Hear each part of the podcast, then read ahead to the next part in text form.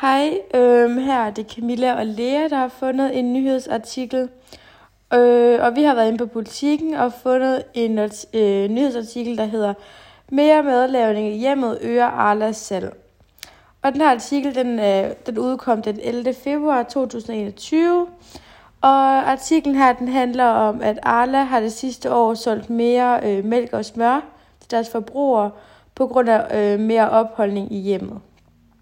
Det vil sige, at under coronapandemien er mange blevet mere, øh, der holder flere forbrugere sig indendørs, og derfor bruger man mere tid på at bage og lave mad. Og det har derfor også bidraget til at give et større efterspørgsel på mejeriprodukter fra Arla, og derfor resulterer det i, at det har øget salget i 2020.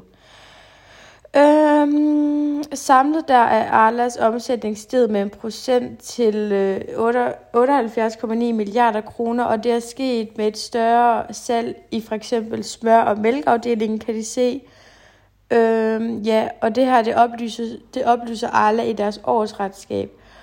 Øh, og i artiklen der står, at øh, de kan se, at det præcis er på mælk og, mejer, eller mælk og smør, altså mejeriprodukterne, at øh, der er sket et øget salg, på grund af at det her med, at når man går hjemme, så skal man ligesom have tid til at gå med børnene og finde på noget kreativt at lave. Så det her med, at efterspørgsel på mælk og smør er, øhm, er sted, det gør også, at Arlas produktion af smør og mælk ligesom er blevet meget større her i 2021, fordi de ikke ved, hvad der skal ske. Så derfor der har de øget produktionen i år, for at, de skal, ja, at der ikke skal være mangel på deres varer i supermarkederne.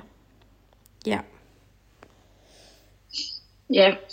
Øhm, I 2020 så voksede Arlas globale varemærker som med 7,7 procent, og det er så takket være en stærk øh, portefølje af varemærker som Arla og Lurpak, samt øh, Allen-selskabets stærke positioner på flere af selskabets markeder.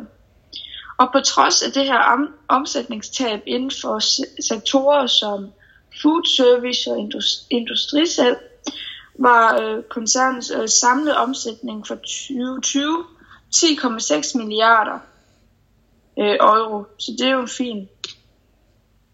Ja, øhm, ja, og den her artikel her, den havde vi sådan valgt på grund af, at vi synes, at det var meget interessant, at, at Arlas produktion var vokset på grund af det her med corona, altså at man har bagt mere, og ja, det var, vi synes, det var lidt sjovt, at, at forskellige firmaer så kunne mærke det på generelt mejeriprodukter i her ved Arla. Øhm, men ja. Ja. Det var vores nyhedsartikel.